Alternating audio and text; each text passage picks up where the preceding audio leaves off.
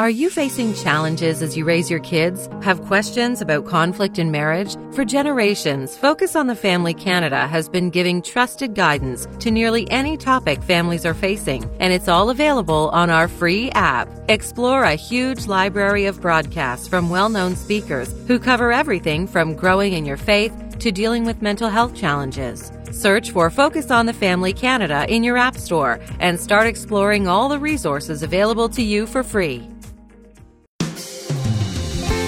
It is so critical to realize that the never interpret the silence of God as the indifference of God. God is frequently silent, but he is not indifferent. The next thing that they have to do is to never give up. That's Dr. Erwin Lutzer. He's our guest today on Focus on the Family, talking about how you as a parent can pray for your child. Your host is Focus President and author Jim Daly. I'm John Fuller. And Jim, it's vital that we uh, bring our children and their hearts to Jesus. Absolutely. I mean, that's the number one thing, I think, on a parent's heart and mind, right? I know that's true for Jean and I. Our boys are in their early 20s. We want them to have a fervent faith. Sometimes we're scratching our head are they there? They assure us that they know the Lord, and that's mm. good. But you always want to see more, right? It's just natural for a parent to want to see a vibrant faith. And we're going to talk today about those young adults who uh, may not be expressing that. We call them prodigals from time to time, and you know their behavior suggests that maybe they're not close to the Lord. So I'm excited that we're going to cover that topic today because many, many parents are going through difficulties with their adult children. Yeah, we hear so much heartache and uh, grief from parents, and we're so glad our counseling team can talk to them and guide. And uh, certainly, if you're there, give us a call. Our number is 800 A Family. Well, Dr. Erwin Lutzer is pastor emeritus at Moody Church in Chicago. He was the senior pastor there for over 36 years. He's written a number of books, and one of those that is the basis for our conversation today is called A Practical Guide for Praying Parents. Get a copy from us here at the ministry. The uh, details are at focusonthefamily.ca. Dr. Lutzer, welcome back to Focus. It's so good to have you. I'm so glad to be back and to have this exciting topic because no matter where I go, the great burden on the hearts of parents is wayward children. Yeah.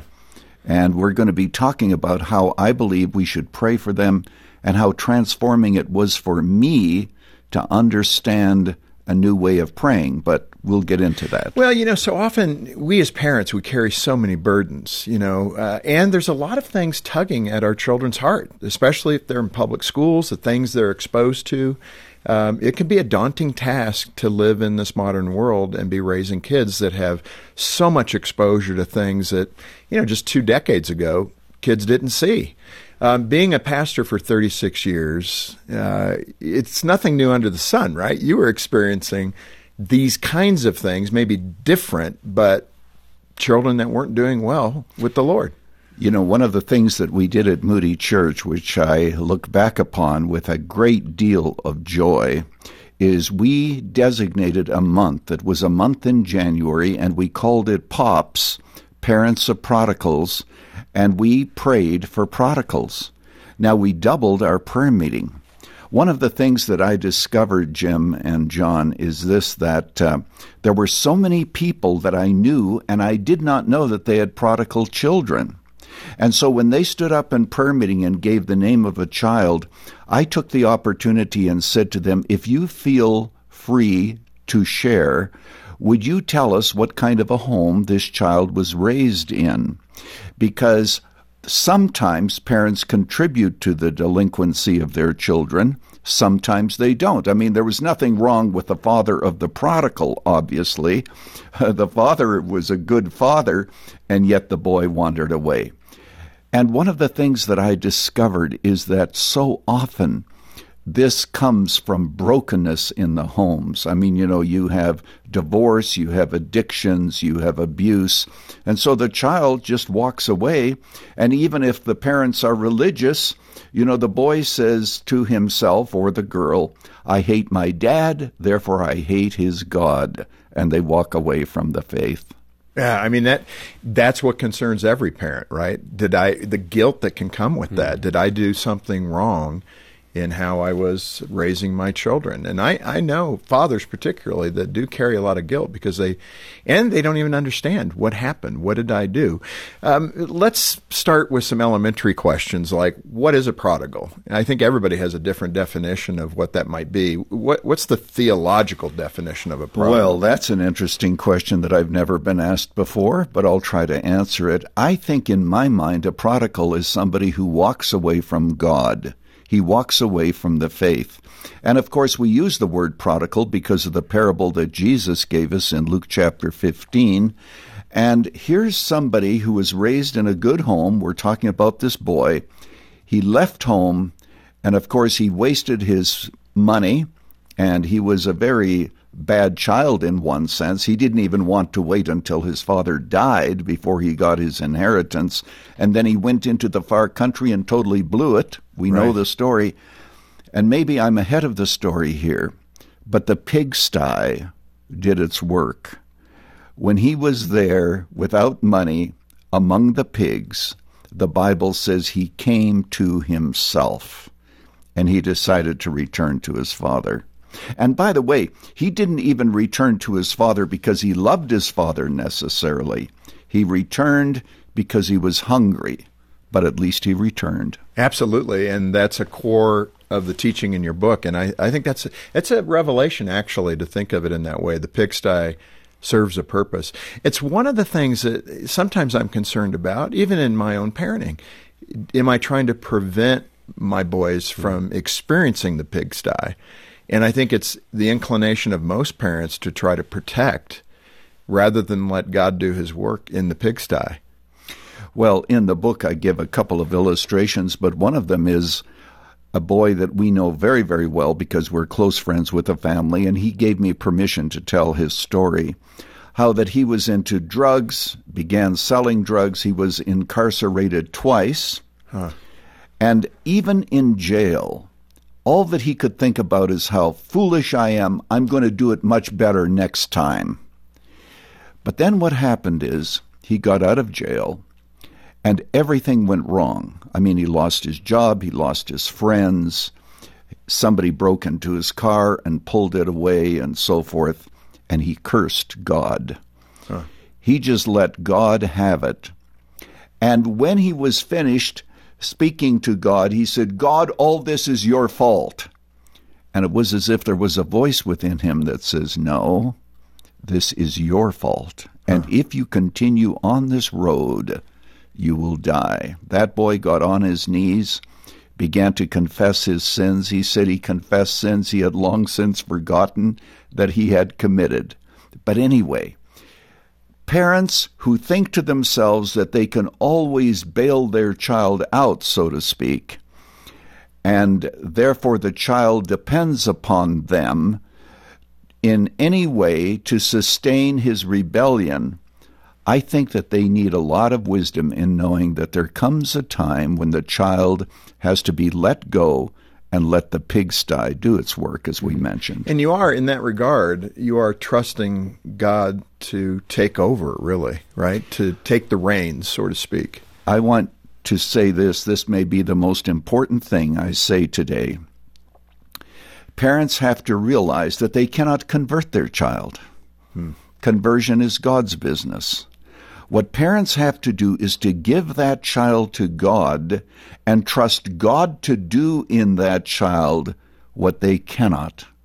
Frequently, I pray for my grandchildren. Well, I pray for them all the time, but I use different prayers, and maybe we'll get into that, how Scripture can be used. But I often pray, God, capture their hearts. Mm. Create within me a clean heart, O God, David prayed. And what we need to do is to ask God to capture their hearts in such a way that they are transformed. Mm-hmm. And I give several illustrations of that in the book. Yeah, it's so critical. And I, I, think at times we tend to parent in the Christian community toward behavior rather than heart. Mm. You know, and, and yes. you, once they're out of your home, especially in their 20s, if you've only parented them in behavior activity, they get a star for behaving this way but they don't have the core foundation of why do I choose this behavior. Jim, To put it simply, there are many parents who want good kids, but not necessarily godly kids. Wow. So, what you want to do is to have a child who doesn't get into drugs, who doesn't get into sex, you know, who stays away from all of these addictions, and then you're happy. Well, yes, to some extent you can be happy. But this gets to the core of what we're talking about when it has to do with the heart, where you not only are a good kid, but you're a godly kid because God has implanted within you the desire to live righteously, and you make those choices even if they are difficult. Right. And that is the mark of successful parenting when your child, adult child, sees the world in that way. Uh, let me go back a little bit. I wanted to ask this question a minute ago. Um, you encourage parents before they start praying for their prodigal sons or daughters to pray for themselves as parents. Yes. Most people won't start there. Why are you suggesting that, and what are we looking for in that prayer? Well, that's interesting. I believe that God speaks to parents through wayward children. And so, what you have to do is to say, God, what are you saying to me as a result of this wayward child? I use the illustration, it's a true one, about a man in Detroit many, many years ago who entered a meeting where men were on their knees repenting of their sins. And he sat at the back of the auditorium, took his fist and shoved it into his hand, and said, God, you'll never get me. Now, he was a Christian. Why did he say, God, you'll never get me? Well, he had five sons and a hot temper, and he had disciplined them very inconsistently. And so they were angry with him, and as we mentioned earlier, I'm angry with my dad, I'm angry with his God, I'm walking away from the faith. And he knew that if God got him, he was going to have to go to his children and confess his own sins, his own anger, and that is a difficult decision to make. Mm-hmm. Well, I'm glad to say that God got him, and the reason we know that is because the next night he was giving a testimony as to how God broke him. Mm. That is an example of how God frequently speaks to parents through wayward children. Now, to emphasize, oftentimes children are wayward, and it's not the fault of the parents. But parents have to look long and hard at themselves and at least ask the question God, what are you saying to me through my wayward child? Yeah. And it's powerful. And it, it does re emphasize the fact that we're not perfect. No one's perfect. My oldest daughter was asked by someone, What do you like most about your father? She didn't say, Well, he's the pastor of a well known church, he's on the radio, he writes books. She didn't say anything like that. She said, What I appreciated most is that when he was wrong, mm-hmm. he asked us to forgive him. And that which is what she remembers. Wow. That's what she remembers. yeah, that's powerful. So, parents out there, remember this. If you have wronged your child, take that step and ask for forgiveness. It may be the bridge by which your child will come back to you and God. It may not be. But still, you have the responsibility of doing that. This Focus on the Family broadcast will continue in just a moment. What do mums love about Focus on the Family's Clubhouse magazine? I love watching her have so much fun, and I know that every page is pointing her to the Lord. I love that my son teaches me about Jesus from what he learned in Clubhouse magazine. I love watching them get all excited when they run to the mailbox each month. To order your magazine subscription to Clubhouse or Clubhouse Junior, please visit us at clubhousemagazine.ca. That's clubhousemagazine.ca. Do you worry about tomorrow? Does the future feel uncertain? Is the past too painful to bear? Focus on the Family Canada is here to help, so you never have to walk alone. Every morning, our staff lift up your prayer requests. If your burdens are too much to carry on your own, you can request a free one time call with one of our counselors at focusonthefamily.ca today. That's focusonthefamily.ca. We're here to help. This is the sound of the staff here at Focus on the Family Canada every weekday morning at 9 a.m., petitioning God for those with crisis in their marriage, for those who want to become better parents and those who are lifting up loved ones to the hope that one day they will know the salvation that Christ has to offer. We'd love to hear from you too. Call us today with your prayer requests at 1 800 A Family or email us at prayer at fotf.ca. Thanks for listening to Focus on the Family. Let's resume now with the balance of today's programming. Uh, Dr. Lutzer, it's really important to know how to pray, both for yourself as a parent and for your prodigal children. Um, you know, I'm sure as parents we stumble on that or we get into a rut. Uh, how do you suggest people pray for themselves as parents and for their prodigal children?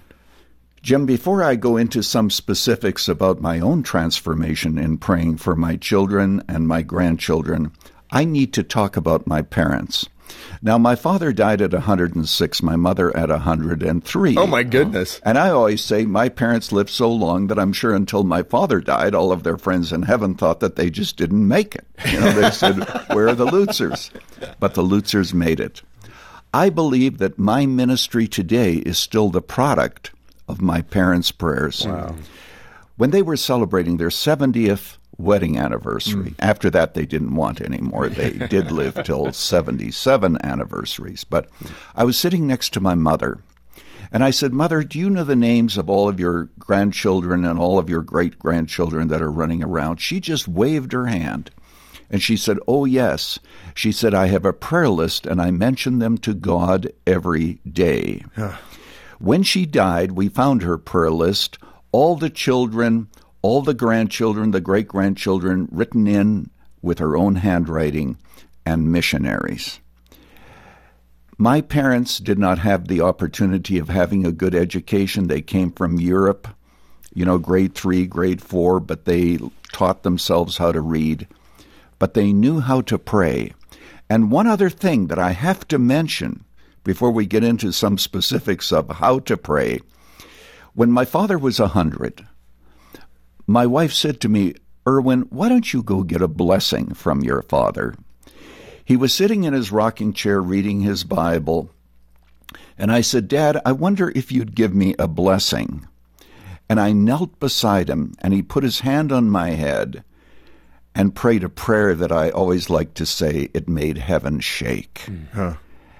And to everyone listening out there today, if you have a believing father, go to him and ask for a blessing, but don't wait until he's a hundred. Yeah, right. Know, it might not happen. I mean, how old were you when that happened? Well, that's a very good question, but I was pastor of Moody Church at the time. You know, I was probably 50, 60. Right. You know, and so I was very old, but. Um, not that old. Not that old, yeah. So, 50, 60. so this was not something that happened when I was a boy. Yeah. I hadn't thought of it. My wife suggested it. Your dad's a hundred. This is a good time to do it. Yeah. Now, with regard to praying, as a parent, I frequently prayed, "Oh God, you know, bless my children, keep them safe, help them to do well in school, keep them healthy." But, Jim, you pray that prayer over and over again until it becomes boring, and it's the same old thing prayed in the same old way. And then what happened is I attended a seminar on scriptural praying.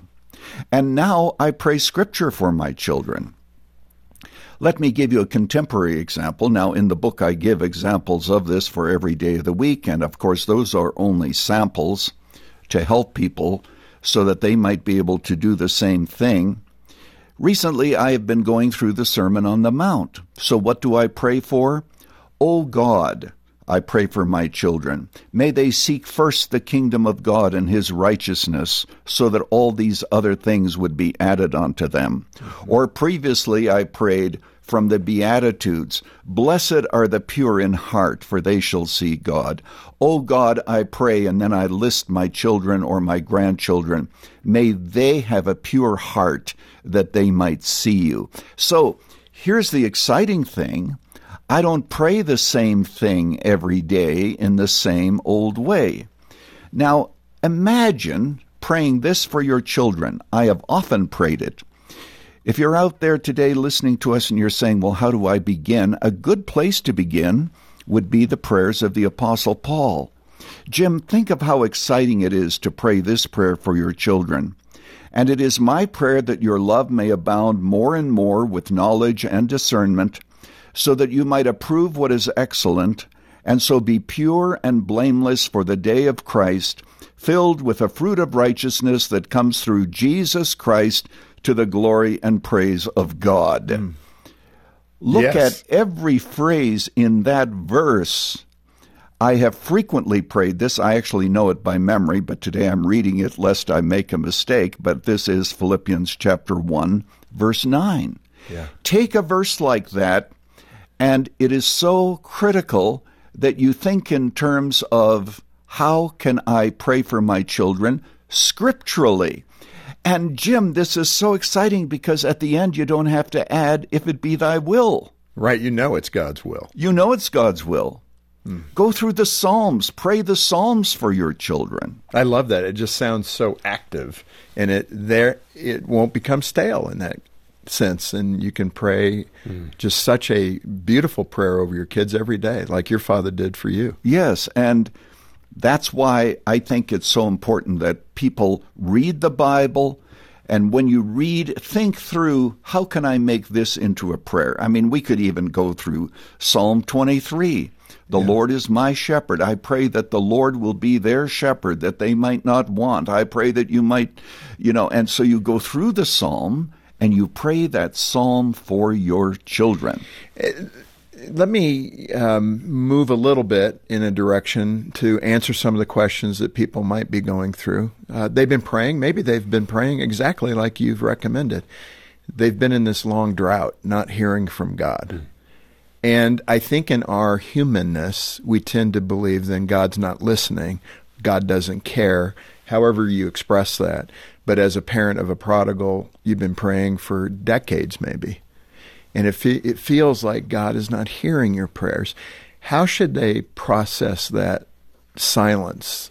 Uh, first of all, mm-hmm. it is so critical to realize that the never interpret the silence of God as the indifference of God. God is frequently silent, but he is not indifferent. The next thing that they have to do is to never give up.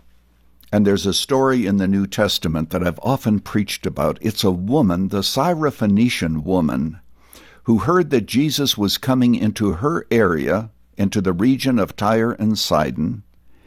And she went out to meet Jesus, and she said, I have a demonized daughter and I want you to heal that daughter. Now, let's just think about this. This was totally countercultural. Mm. You didn't have a Gentile woman go out and meet 13 Jewish men who were coming into your district. Furthermore, where was her husband? We don't know. She was a single mother, so far as this story is concerned, and there are plenty of single mothers who are listening to us today. And she comes out and she meets a number of different barriers that Jesus put up to test her faith. She overcame all those barriers to get the help that she needed for her daughter. And I want to shout to your listening audience today and say this Don't let Satan have your children. No matter what barrier is put up, no matter what difficulty or discouragement, what you have to do is look beyond the child to God and trust God to do what you can't. And like this woman, continue to believe no matter how difficult it becomes. Or how long it takes. Or how long it takes. Yeah, keep fighting for your children. And I'm hearing that loud and clear. Uh, Dr. Lutzer, what a powerful message this is. I know people are going to respond. I think it would be really good if uh, you could pray for those uh, parents of prodigal children. Again, it's one of the leading things that people contact us here at Focus and talk to our counseling department for. And in that context, before you pray, if I can just ask you um, what advice you have for that parent. You've given a lot, but is there a final nutshell that you'd want to share with them in their aching hearts? I would say this that remember that God can do what you can't. Also, remember that God may be speaking to you through that child, testing your faith, making you examine yourself. But then remember that the child ultimately is in God's hands once you make that transfer. He is no longer mine, he is yours. Do with him as seems good in your sight. I give illustrations in the book of mothers who did that. And years later, their children came to saving faith. So don't give up hope. Yeah, that is good. Pray for them and yeah. all of us. Father, sometimes we don't know how to pray. Our hearts are so heavy, so confused. I pray today for all the parents who have listened to this. I ask, Father, that you will birth in them the faith, the confidence that you are in control, that as they give their children to you, that you can bring about salvation and hope. Lord, we pray that we might not give up, but keep praying. And like the Syrophoenician woman, break through every barrier that seems to be in our way until we get the help and the miracle that we seek. Bring prodigals home, we pray, as a result of all who are seeking you today on behalf of their children. In Jesus' name, amen. Amen. amen. Uh, powerful. This has been so good. And you know, it's very simple. Uh, we know this is an ache in the heart of many of the viewers and listeners, and we're here for you. This is why donors support the ministry to provide that counseling help, to provide resources like Dr. Lutzer's wonderful book, and I hope you'll get a hold of it. Um, I, I can't think of a better resource for you if you're living in that spot right now uh, with a prodigal adult child. So get in touch with us. Uh, that's all we're asking you know, if uh, we're going to see change in the culture for Christ, it has to begin in our homes, me included. It begins with time in prayer, of course. Uh, friends like you can transform our country one family at a time. I also want to invite you to help us do ministry by becoming a member of our first ever membership drive. I can't believe mm-hmm. I'm saying that, but we are because we want you to be involved with us in helping others. I pray you'll consider making a monthly commitment as a Friends of Focus on the Family member. Uh, 98% of every donor dollar goes to support ministry efforts. So thank you for impacting lives for Christ by becoming a monthly sustainer. We do rely on your support, so please be generous as you can when you request a practical guide for praying parents. Our number is 800, the letter A in the word family. 800 232 6459 or stop by focusonthefamily.ca. And coming up next time, Pastor John Burke will inspire you to share the good news in everyday life. But when we understand that the way people actually change is when they get reconnected to the one who, by his Spirit, can produce love, joy, peace, patience, kindness, goodness, faithfulness, gentleness, self control naturally in us. That's how people actually change. Thanks for joining us today for Focus on the Family. On behalf of Jim Daly and the entire team, I'm John Fuller, inviting you back next time as we once again help you and your family thrive in Christ.